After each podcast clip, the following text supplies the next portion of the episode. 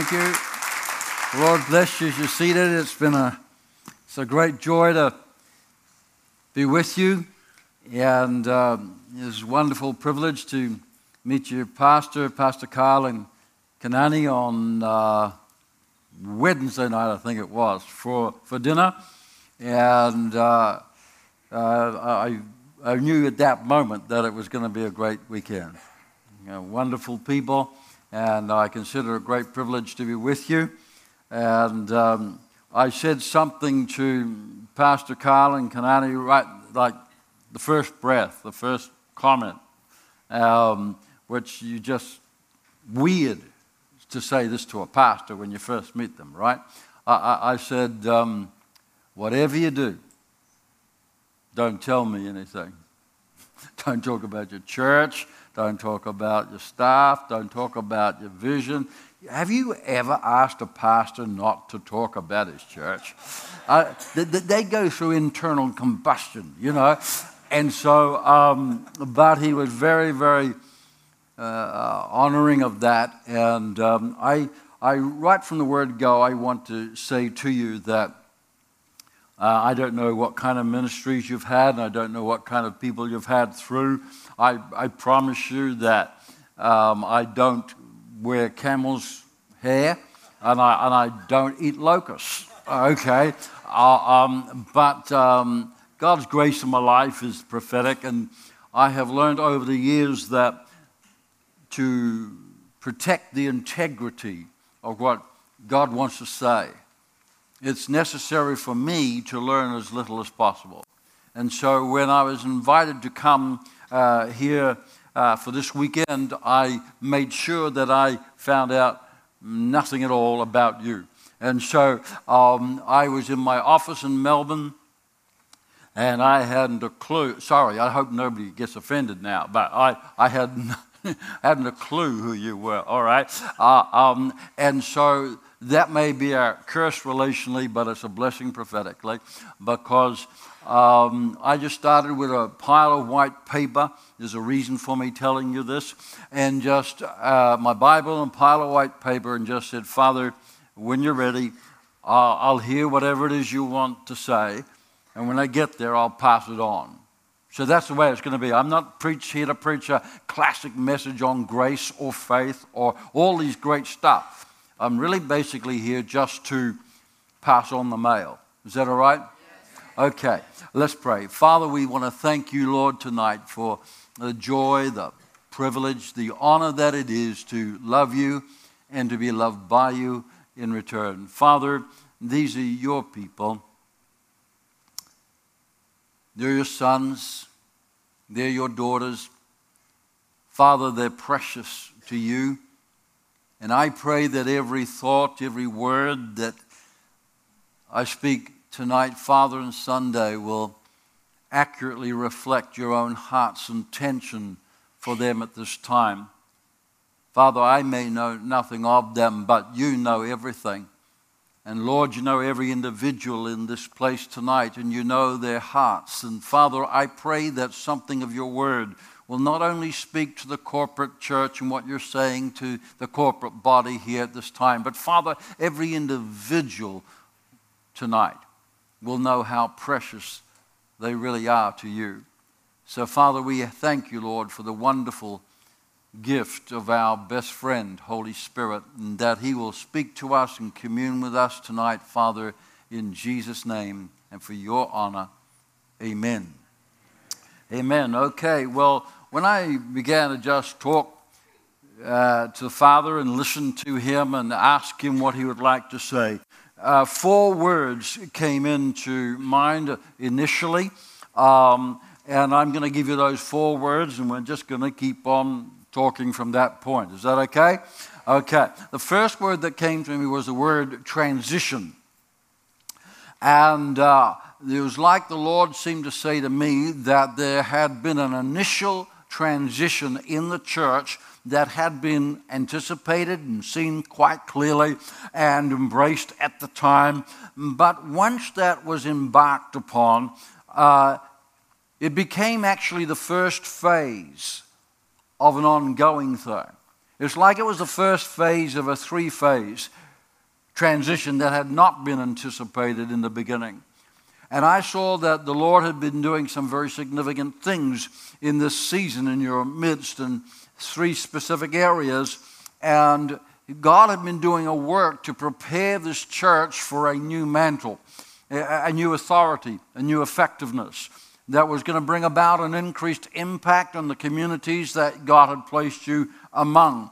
And I want to say, uh, I'll come back to this word in just a moment, but I want to say that transition is empowering, and I and uh, if it's embraced. And transition is not the cancellation of yesterday; it's the preparation for tomorrow. and um, it was uh, amazing to me to find out. This is about the only snippet of information that I, that someone did kind of whoops, you know, let out. And this is what I found out was that I knew you were working through the book, uh, An Incorruptible Heart, as a leadership, um, because uh, my staff told me that you ordered hundreds of the jolly things. Um, so I figured that there was a, a, stack of you out there that have already done the book. Um, but I haven't personally read the book for a long, long time. And, and so um, I was amazed to find out when I got here that um, that unbeknown to me, sitting in Melbourne, Father is saying to me, transition. It's a time of transition. And then I get here and I find that you're going through my book, and, and that apparently within the, was the last couple of weeks or something, I don't know, recently, you did chapter 10. Yes, when was that? That's unbelievable. Okay, so two weeks ago they, they, they studied chapter 10, which just happens to be the chapter on transition. So, so let me get this straight. Okay, I don't even remember it's in the book. I wrote it, but there you go. You know, um, and and and they're studying it completely unbeknown to me that they're studying chapter 10 on transition. I'm alone in my room in Melbourne and saying, Father, what on earth do you want to say? He says, transition. And so I have a sneaking suspicion that Father's wanting to say something on transition. Would you say that? I mean, how could you put that together? You couldn't. Okay, so I'll say a little bit more about transition in just a moment. But there were three other words that clearly came to me as I was waiting to hear. The second one was transformation. And I saw the, bring, the bringing uh, of transformation to society. I know nothing of your DNA or how you operate or anything like that at all, but I saw that it was Father's intention that there be uh, um, a result of an overflow of, of compassionate involvement by the members of this congregation in the areas of human need within society. And I saw a blend of strong apostolic uh, initiative, determined faith, but that was married together with this selfless mercy that would pour healing into the hearts of broken people in the community that were living in the shadows. And so I see that part of God's intention for you in the future is that part of your testimony will be that which they said of him. The common people heard him gladly. Why did the common people hear him gladly? Because he cared. And I believe transformation is going to take place in your communities in these islands because you care enough to get compassionately involved. Um, the third word was the word supernaturally. Uh, supernaturally. I just wrote it down. And then the Lord showed me that there was coming an increased awareness of the supernatural and God's interventions on your behalf. And I saw that this would give you an unshakable faith and a conviction in the future that all things indeed could be done, that nothing was impossible.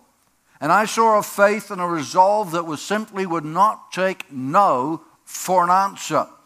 And I saw perseverance. I saw endurance. I saw determination. I saw an unrelenting faith that, to bring about supernaturally what could not be done humanly. And I believe that is to be part of your future DNA. Uh, um, and in fact, uh, it was so um, burdening me that I have totally changed what I was going to preach Sunday night. Whenever I have a, uh, uh, two services or two different messages to give, I'll be giving this one Sunday morning. But then uh, when they said there was a Sunday night as well, I just, by sheer instinct, uh, I just go straight to my King's message that I did the first session on Wednesday. Were you there Wednesday? Yes, awesome. Yeah, the first session. So I, am just already ready to do that. And, and it's probably the, the most impacting message the Lord's ever given me to preach. But do you know what? He completely overrode me. I said, But that's a great message, Father. He said, Yeah, but it's not the one you're going to give. Uh, he said, I've got something to sow into the DNA, or the future DNA of this church. And so I want to speak on Sunday night, and I pray you'll all be there. We've scrubbed the youth service. It's going to be open for everybody's service, okay? Well, we haven't scrubbed the youth service, but you know what I mean.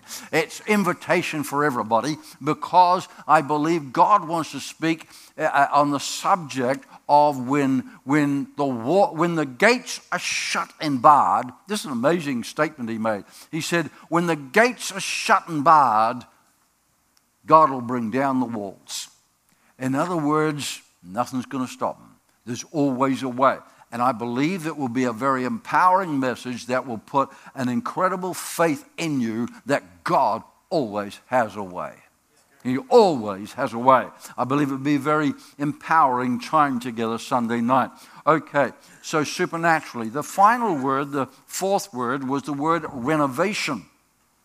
Bearing in mind, I, knew nothing of you whatsoever, and I didn't even know. Uh, I didn't know how many people you had. I didn't know whether you met in a tent or, or, or, or, a public square. I hadn't a clue. So um, the fourth word was renovation, and I see the taking of of possession. Sorry, the uh, of possession of properties that there. I saw the renovation of properties. That's what I saw, both naturally and spiritually. In other words, the buildings will be renovated, but so too will the spiritual heritage associated with the buildings. You see, the word renovation means to restore, to make new again, uh, to reinvigorate, to refresh, to revive. And as I was thinking about that, I felt the Lord just speak to me and say that something of your original heritage would know a moment of resurrection. Now, I'm not talking about recent past or a few chapters ago, but something, I don't know what it is, but something in the, uh, and he kept, kept stressing to me, the original heritage would suddenly undergo a moment of resurrection, and it would be quite a powerful moment. Um, now, having said all of that, I want to come back to this word transition because it is obvious to me that, um, and not knowing you at all, that this church is in a season of transition. Now, let me explain that to you. We have one of the most remarkable statements in Scripture in John 16 7.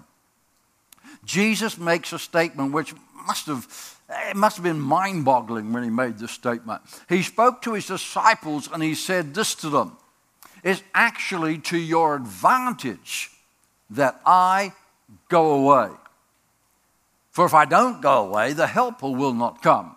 Can you just imagine the shock of that on those disciples? They have just experienced three and a half years walking with Jesus. The dead are raised, miracles are happening. 5,000 men plus women and children are, are fed in one day. It's three and a half years of personal discipleship, amazing miracles. And, and, and then he comes out with this mouthful.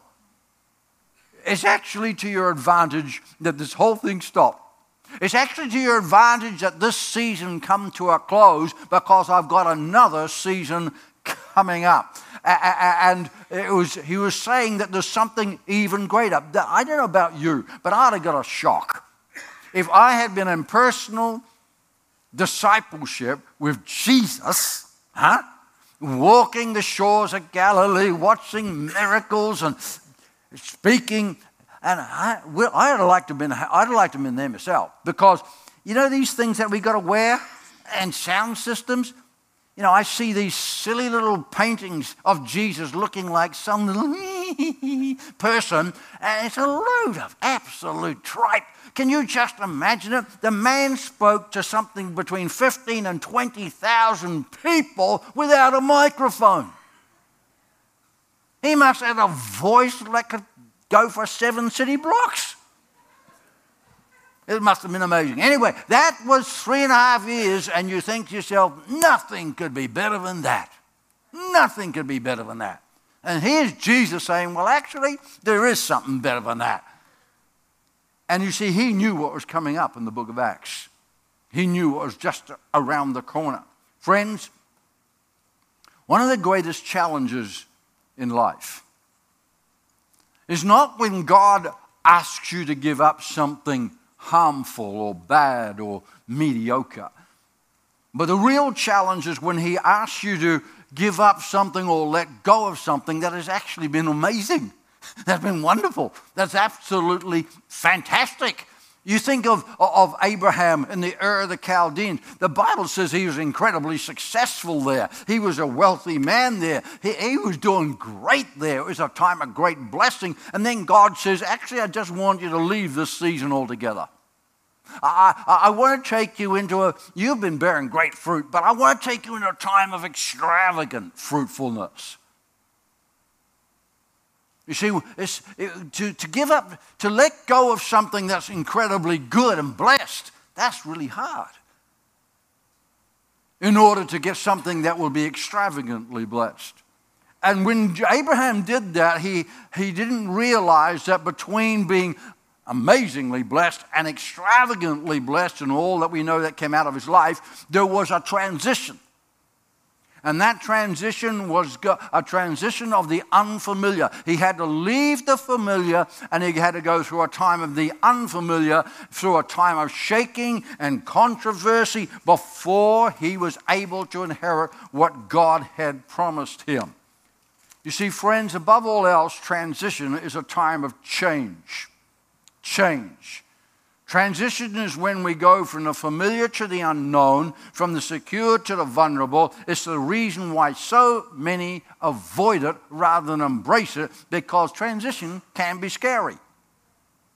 Transition simply means uh, the, the letting go of one season or one understanding or one chapter and embracing another. It's, it's movement, like we let go of, of adolescence to embrace adulthood, a transition. Okay, but friends, transition is absolutely inevitable if we are to grow and fulfill our ultimate destiny, destiny our ultimate potential. We cannot stay as we have been. And I have found, and I've been, uh, I'm been preaching just on 50 years now. And that was a very good time for you to say, no.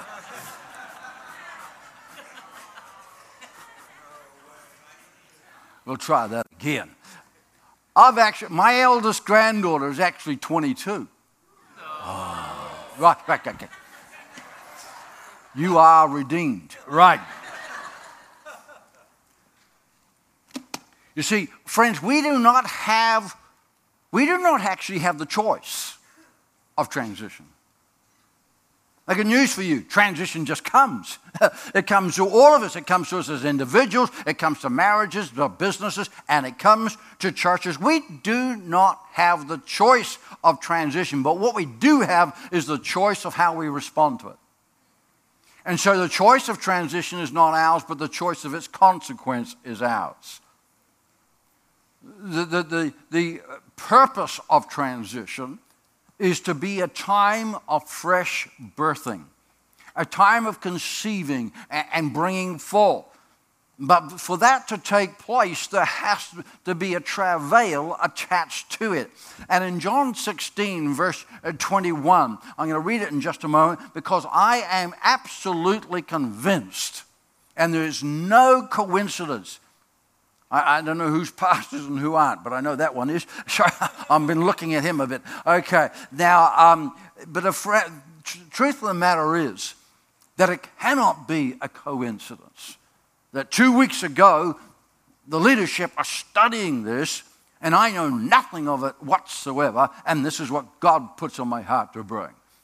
This is, God is saying something. But John 16 21, you see, Jesus knows what's coming.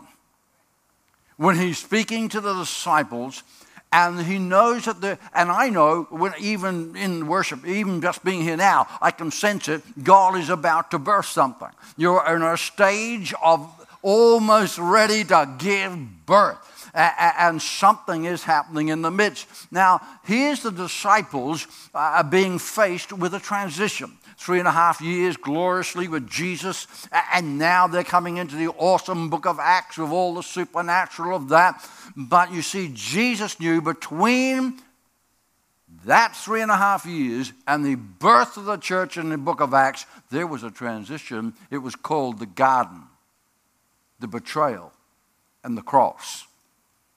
And Jesus, knowing that the garden, the betrayal, and the cross was coming nigh to them, speaks to them, and this is what he says. In John 16 21, a woman giving birth to a child, talking about the church in the book of Acts, has pain because her time has come.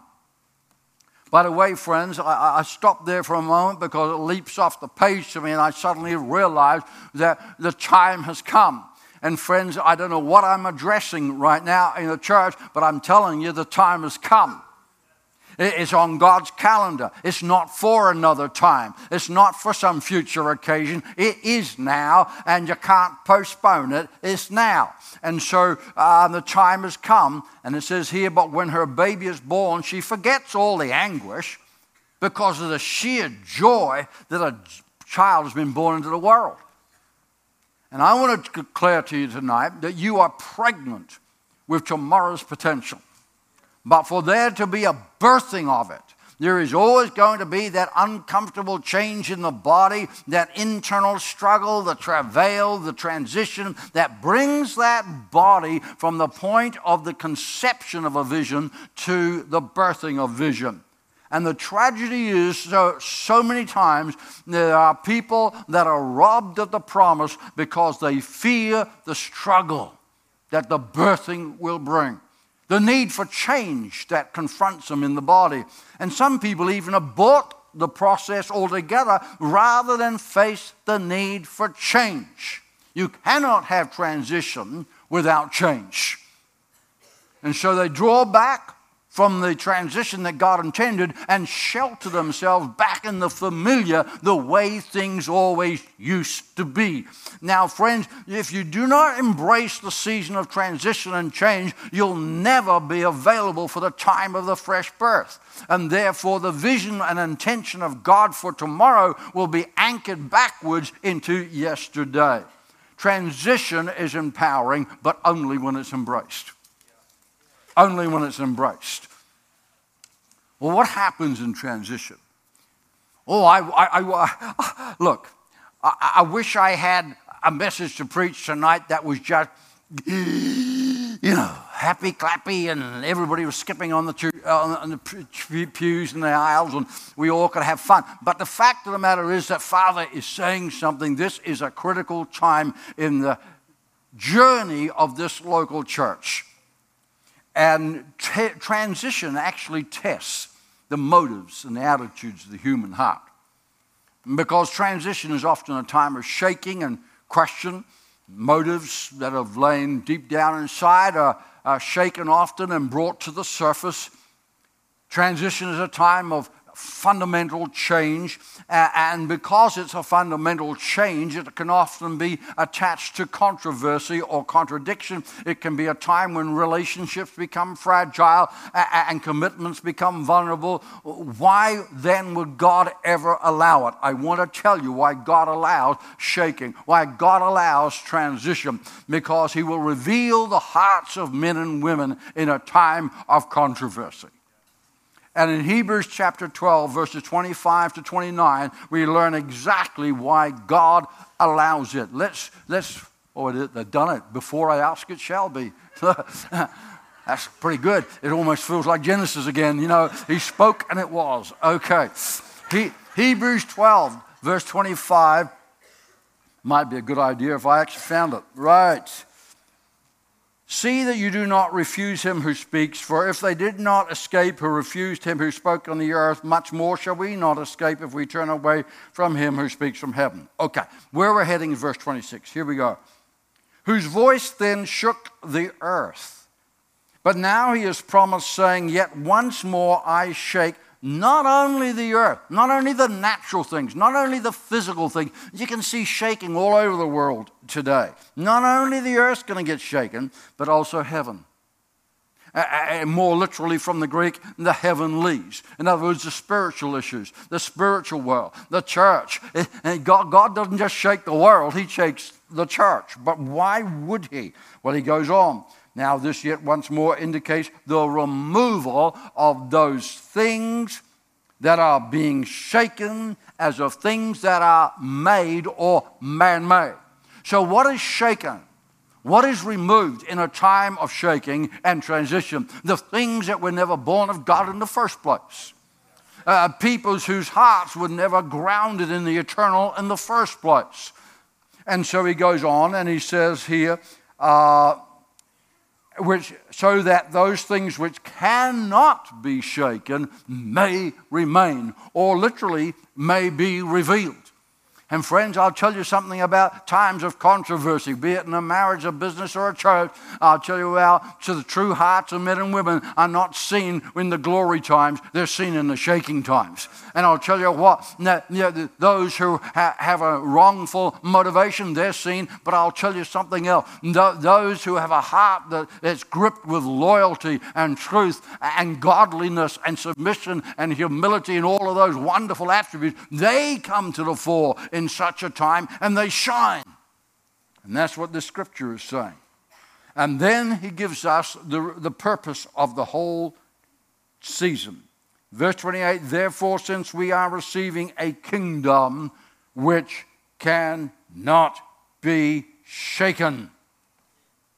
Friends, the word kingdom is the Greek word basileia, and its literal translation is the authority to rule over. And he's saying this He's saying that I will give you an authority to rule over that will never, ever be shaken. How am I going to give you such an authority? Uh, to rule over what? To rule over principalities and powers, to rule over demonic wickedness, to rule over sickness, to rule over depression, to rule over poverty, to rule over the diseases of society. I will give it my church an authority to rule over. But how will I get them there? I'll get them there by working on their hearts. Well, how will I do that? I'll lead them through times of transition when things get shaken shaken up here and shaken up there, and the true hearts of men and women begin to rumble to the surface. And in that time, um, some may get want to go someplace else. But I'll tell you what, those that God has put the vision in their heart, those who God has worked something of the eternal on the inside, they're going to stand up and they're going to shine.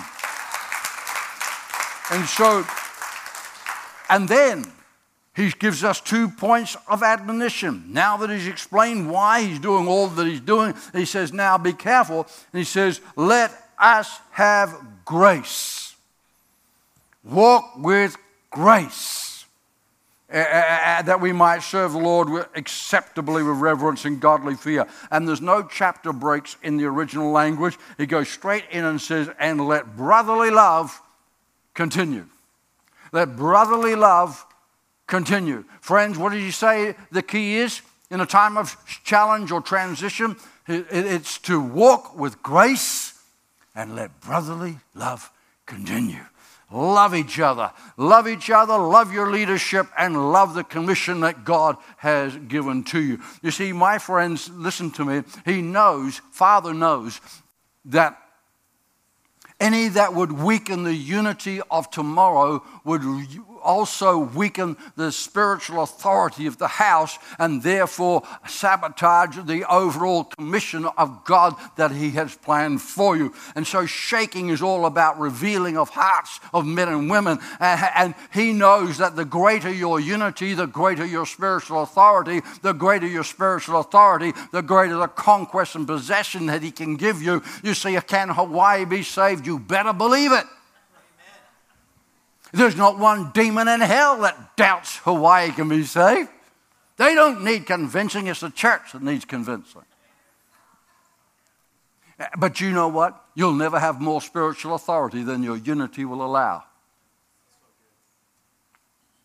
In uh, Exodus 17, I just inserted this one this morning. I just in worship and praying and spent most of the day in prayer uh, today for tonight. And, and in Exodus 17, and I think they got. I'm going to do this creative thing again. Ah, yeah, good. Exodus 17, okay. And here's an amazing story because um, and I do have it somewhere in my own Bible. I'm sure it's in the Bible because it's on the screen. Okay, Exodus 17. So Joshua did as Moses said to him. Can I just say right now, friends, that the, the authority you carry is determined by the authority you're under. The authority you're under determines the authority you carry. Uh, Joshua was an incredible warrior, an incredible general, but that was because of his relationship with Moses. And so Joshua did as Moses told him and fought with Amalek, and Moses and Aaron and Hur the senior leadership team went up to the top of the hill.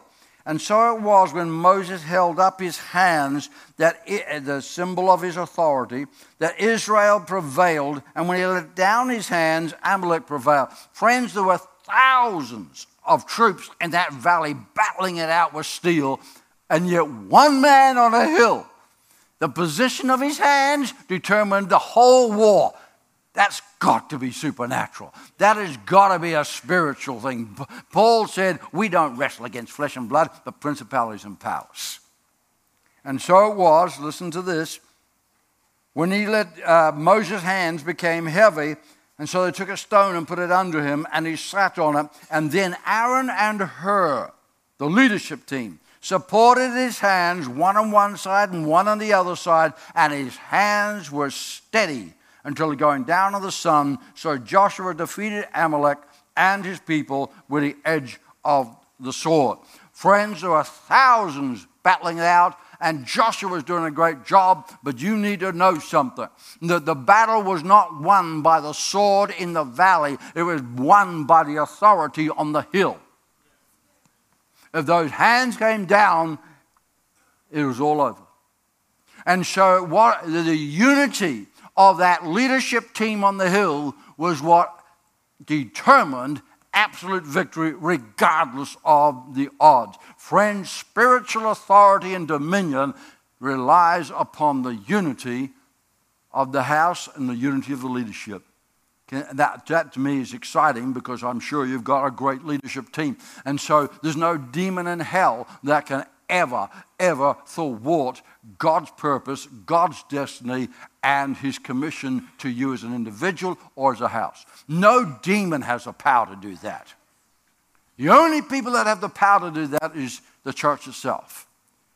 Now, I want to give you, I want to give you a parable because Jesus often spoke in parables, and uh, but he spoke in parables, of course, without a clock at the back of the wall. Um, and um, that's okay. Now, for those of you that have been reading the book, please forgive me. Uh, you, you know the parable, and you've even had a cartoon, they told me in the book. well, there you go. Someone slipped a cartoon in. I was probably sleeping when they did that. Okay. Now, I, but, but be, I, I, said to the Lord this morning, I said, Father, um, they read the book. They, they, know all about the parable. And he said, Yeah, well, a couple of hundred of them, or out of the rest of them. And not only that, but there's something about the parable of the caterpillar and the butterfly that is very, very, very important to many of you tonight. I want you to think of a caterpillar. It's not just any caterpillar, it's a, beautiful, fantastic, it's sort of caterpillar that you just stop and goggle at. Absolutely brilliant. Beautiful thing. Bit like Hope Chapel, I guess. And then one day, one day, that caterpillar gets a thought in its head. It says, you know what? I want to fly. I really want to fly. Now, caterpillars don't fly. I don't care. I want to fly. Be reasonable. I don't want to be reasonable. I want to fly. Be a little more logical. Caterpillars crawl, they don't fly. I just want to fly. Okay, so he decides he wants to fly. So what does he do? Does he suddenly mm, sprout out some wings and leap off the branch? Well, no, not really. He, he, he latches onto the branch. Then he loses all of his color. Then he shrivels up. And you, anybody watching it would say, What on earth happened to the caterpillar? Well, it's turned into a chrysalis. What happened to the gorgeous caterpillar? It's going into a time of transition. But you know what? Something, some God given instinct tells that caterpillar to embrace this moment, embrace this transition. Don't fight with it. Don't try to detach yourself. Don't try to keep crawling like all the good caterpillars do. No, there's something that's got to be possessed in this. And then at a, some incredible God given moment with no urging from man whatsoever, something begins to happen inside the chrysalis, and there's all this movement going on. And, and you know, if you were watching it, you, if you had an an ounce of compassion, you'd say, Will you look at the struggle going on inside of that chrysalis? Hey, somebody get a little knife. Let, let's cut it open, let the poor thing out. And if you did that, you would abort the entire process. Why? Because it's the struggle itself that is birthing that incredible thing that is about to take place. You see, the final chapter in transition is the travail to bring forth birth. That travail is absolutely vital. It's what produces the new life. The season you have been through, either individually or corporately, is absolutely necessary. Why? Because it's birthing the new beginning that God has on His agenda. It's, you see, it's in transition that we cry out to God from a deep within, a greater intensity of prayer, a greater intensity of commitment, a greater intensity of unity, and, and, and it be a struggle and the birth process. But you know what? Wonder of wonders, uh, a God given moment, no help from mankind whatsoever. That chrysalis breaks open and that butterfly comes out, and after a moment or two of drying itself in the sun, it bursts out and it begins to fly. And the vision that was birthed in the caterpillar becomes a reality. Why? Because it embraced its transition. But you know something, friends? When I was just struggling about even telling you that, because so many of you knew it, I said, Why am I giving it? And then the Lord just said this to me because, because a butterfly doesn't look anything like a caterpillar. It's a whole new species, but one did give birth to the other. And please hear me transition and travail are not an indication of God's absence. They're a confirmation that a new day of promise is on its way, but it will be a season of change. Friends, we have to be willing to relinquish yesterday in order to have hands to reach out and embrace tomorrow. If we react to the process, uh, the Lord showed me something one time, it was so vivid, so powerful. He, he showed me um, His grace. And when I was going through a personal time, a difficult time once, and he said, My grace actually flows 24 7. It never stops flowing. So, so for every season that you're in, be it in your personal life, in your marriage, or whatever I'm addressing now for each individual out there, whatever that challenge is, uh, the Father showed me that there is a grace flowing from Him that is more than sufficient for that moment and it's 24 7 and never stops flowing. But if you could imagine a funnel, you know, that you pour petrol into a tank with, a fun, is that what you call them here? Is, I don't know what you call them here. Funnels? Yeah. Okay. And, well, it's 35 years since I preached on American soil, so I've forgotten. Okay. Now, a funnel. And the Lord showed me that this funnel was over my life, and He was pouring the grace into it. But halfway up was a valve. And, and, and, I saw sometimes the valve was wide open and I was receiving incredible grace. And then at times the valve was shut. And, and, I, I, and, I, and, and I tell you right now, friends, there is nothing as cruel on this planet as a graceless transition. When there's no grace. I said, What makes a difference? And he says, Oh, it's your attitudes that make the difference. What opens a valve? Good attitudes. What shuts the valve? Bad attitudes. And so, as we respond Godward, we open the valve. As we react manward, we shut the valve. But, friends, I want you to know something. There is a grace flowing from God that is incredible and it's empowering for every single person. So, I, I don't know what some of you may have been through in times of transition or change in your life or marriage or business or church, but I know this that there is a grace from my Father that can empower you in that time. And it was never meant to, to destroy you, it was never meant to damage you. It was meant to burst something inside of you that would bring a season and a year and a, a future that's lying ahead of you that is so much greater than yesterday. Transition is all transition, transition is all about going from the heights that were achievable yesterday to the far greater heights that are achievable tomorrow. You're birthing a new day of promise in this church. You're going from bearing fruit to going to bear extravagant fruit. Well, I like to say in Australia, I realize that you don't have any seasons here, you just have good and gooder.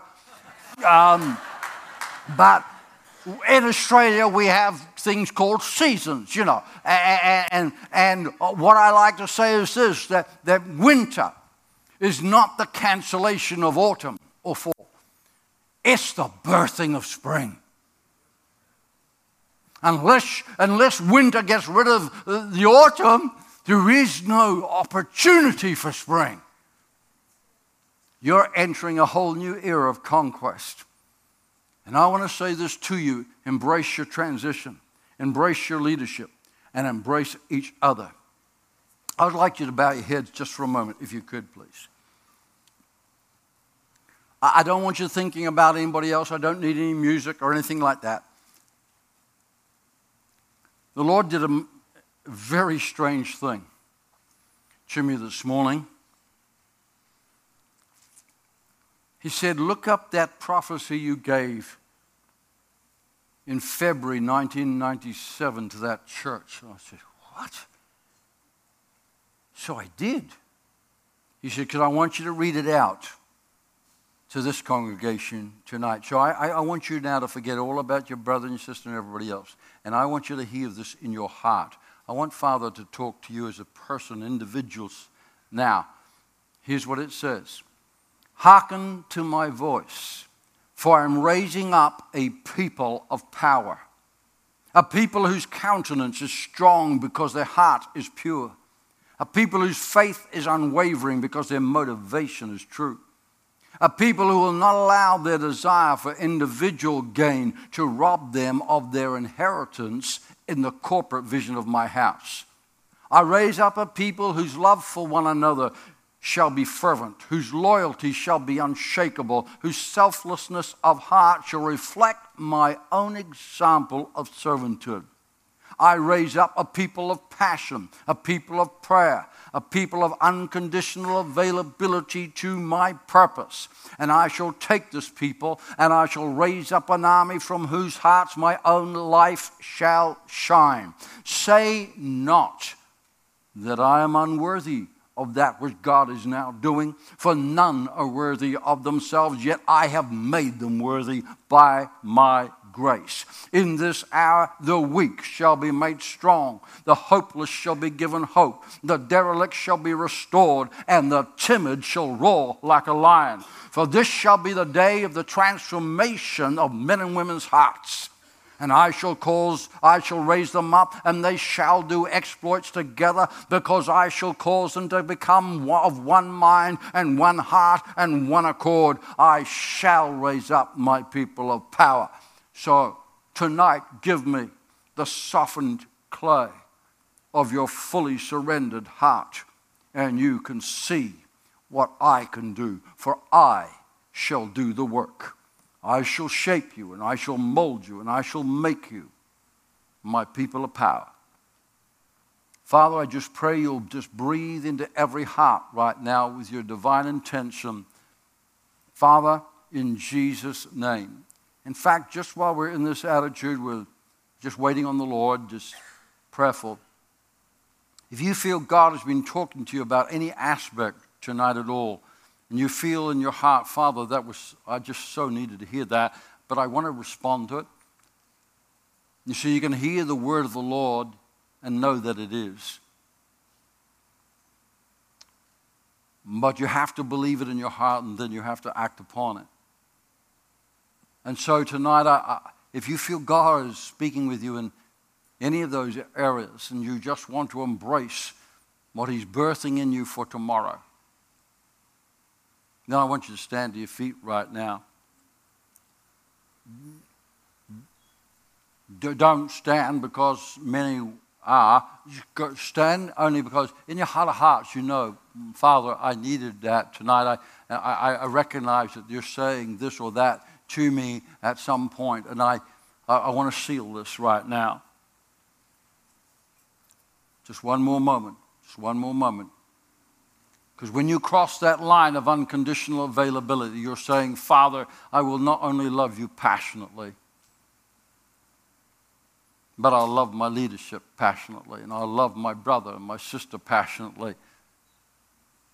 We will stand together with one heart, one accord, in one place, and we will see birth the new era that you're bringing us into. Father, in the name of Jesus, we take our hearts to you. We seal these decisions as covenants. And Father, I bind and I forbid uh, any intrusion, Father, from yesterday's disappointment or discouragement. Father, we, we cut off the accuser in Jesus' name. Father, we declare a new hour, a new day, and we declare, Father, that there shall be, Father, new faith, new hope, new courage, oh, new anticipation, new expectation, Father, as the dream and vision that is in your heart gives birth fully within the heart of each one here, Father. And my God, that this whole island and the islands that surround it will know that there's come a new wave of the Spirit of God, and my God, That Jesus, the miracle worker, is alive and well in the midst of his people. Father, I commit this great church to you, and I pray, Father, that they'll stand together in such a unity that, my God, nothing shall be withheld from them. Father, we thank you that Hawaii shall be saved. Father, I thank you, Lord, that the uh, Aloha Stadium shall be filled with a worshiping and uh, celebration of God's people. Father, I thank you, Lord, that every heart in this place right now is critically important to you. Father, I pray that you send them their way tonight, Lord, encouraged and strengthened and inspired and resolved, and knowing above all Father, just how much you love them. Father, let them know tonight, Father, they go the way that they, they're not just saved going to glory, but oh, they're your sons and daughters now. Father, we give you alone the honor in Jesus' name. Amen. Amen. God bless you as you're seated. Just just give me a, a couple of moments. Again, I, I, I know this sounds strange from a preacher, but, but I really, really, really urge you to try and be here Sunday night. It's going to be very different to the message I preached uh, today because this has been more or less a, a download of things I needed to get said and done. But I tell you what, Sunday night, is going to be such a faith building time so that you can walk out of here knowing that doesn't matter what the world does, it doesn't matter the opposition, it doesn't matter who stands against what, anything, it, it, because our God is far greater uh, and it will build faith in your heart. Um, I just want to uh, say that um, out there, um, for those of you that haven't been one of the 200 uh, or 250. I don't know. There's a pack of them. Um, but um, if you haven't got a copy, there's only 10 copies left because the folks at Inspire took them all. Um, and, uh, but An Incorruptible Heart. And you'll find the first few pages of the book is just testimonies from apostolic leaders around the world today that have been using it powerfully, and I know your own church has been using it. I know Inspire has been using it, and I believe it can be a tremendous blessing to you. This, um, by the way, if they run out, as I know they will, um, and you don't get a uh, actual copy like this in your hands, I got incredibly good news for you. And that is that we've put it onto ebooks. And so, for the price of one hamburger, you can actually mm, download it and read it to your heart's content. Okay? And so, I, I just recommend that you do that. Our web, by the way, on our website, there is just a host of stuff. I have a, quite a substantial ministry team and um, who are preaching all over the world in cities just like I do uh, under my fatherhood. And they produce these amazing articles and stuff, free stuff, and it's all available on our website. And you can just have a smorgasbord. It's great. Buffet, sorry. Um, and, uh, but that's also there as an ebook. Um, you did what? There's only 10 copies of that left, but I want to say that really that's all the audacious faith adventures of my life where if God hadn't come through, I would have been toast. You know, I, I mean, just, and the reason why it's called You Did What? It, well, you'll answer that yourself. Because after every third or fourth page, you'll say, You did what? And so that's why we named it that, all right? But it will build your faith. Okay, almost through. If any of you are interested in the prophetic, we do a thing called uh, over uh, 13 study course that we do. Hundreds of people have attended it live. Helen Calder, an incredible teacher of the prophetic, we combine together and uh, it's 13 sessions on everything from living a prophetic life on a day to day basis to the prophetic gift to the local church to uh, prophetic people relating to leadership to uh, the office of the prophet. In fact, just about anything you can think of on the subject of the prophetic life is on there on one USB. This one called the Classics, well, this is amazing because what they did was they took 36 of the most impacting DVDs. Um, uh, uh, 24 of them were to do with Leaders of Destiny that I've done all over the world. The book that you've all been doing here called An Incorruptible Heart, that's a portion of Leaders of Destiny that was put in print. And so um, that Leaders of Destiny, thousands of pastors and leaders and emerging leaders have done that. Well, all 24 DVDs are on there. The reason why it's called the Classics is because it was filmed Well, it was filmed about 20 years ago. And I had dark brown hair and a big bushy dark brown mustache. Okay? And so, don't, and so when you watch it, don't say, that must be his son. no. Okay? Um, it's me.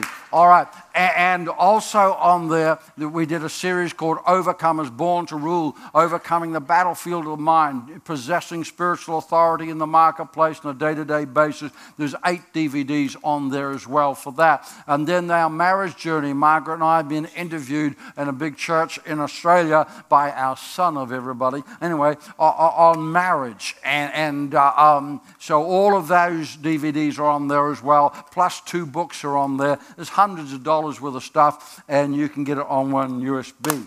All of that to say this be empowered. You probably, do you know what the truth of the matter is? You are what you feed on. So, a year from now, I know that you'll either be a faith filled warrior on the front line or you'll look remarkably like a hamburger. Okay. Um, I've got to go. The clock has gone beyond my point. Um, if any of you would like me to encourage you tomorrow morning and every morning and every evening on a daily basis for nothing, that's, that can be arranged. Um, it's simply Twitter. Okay, I, I, I, I, don't, now I know Twitter's something birds do in trees, but um, the, the fact of the matter is that I don't use it for promoting coffee or anything like that. It's simply to encourage, to stir, to strengthen, and it's sent out twice a day. And I really would love to, you to follow along and be empowered by that. The Lord bless you. Thank you for staying with me for so long. Okay.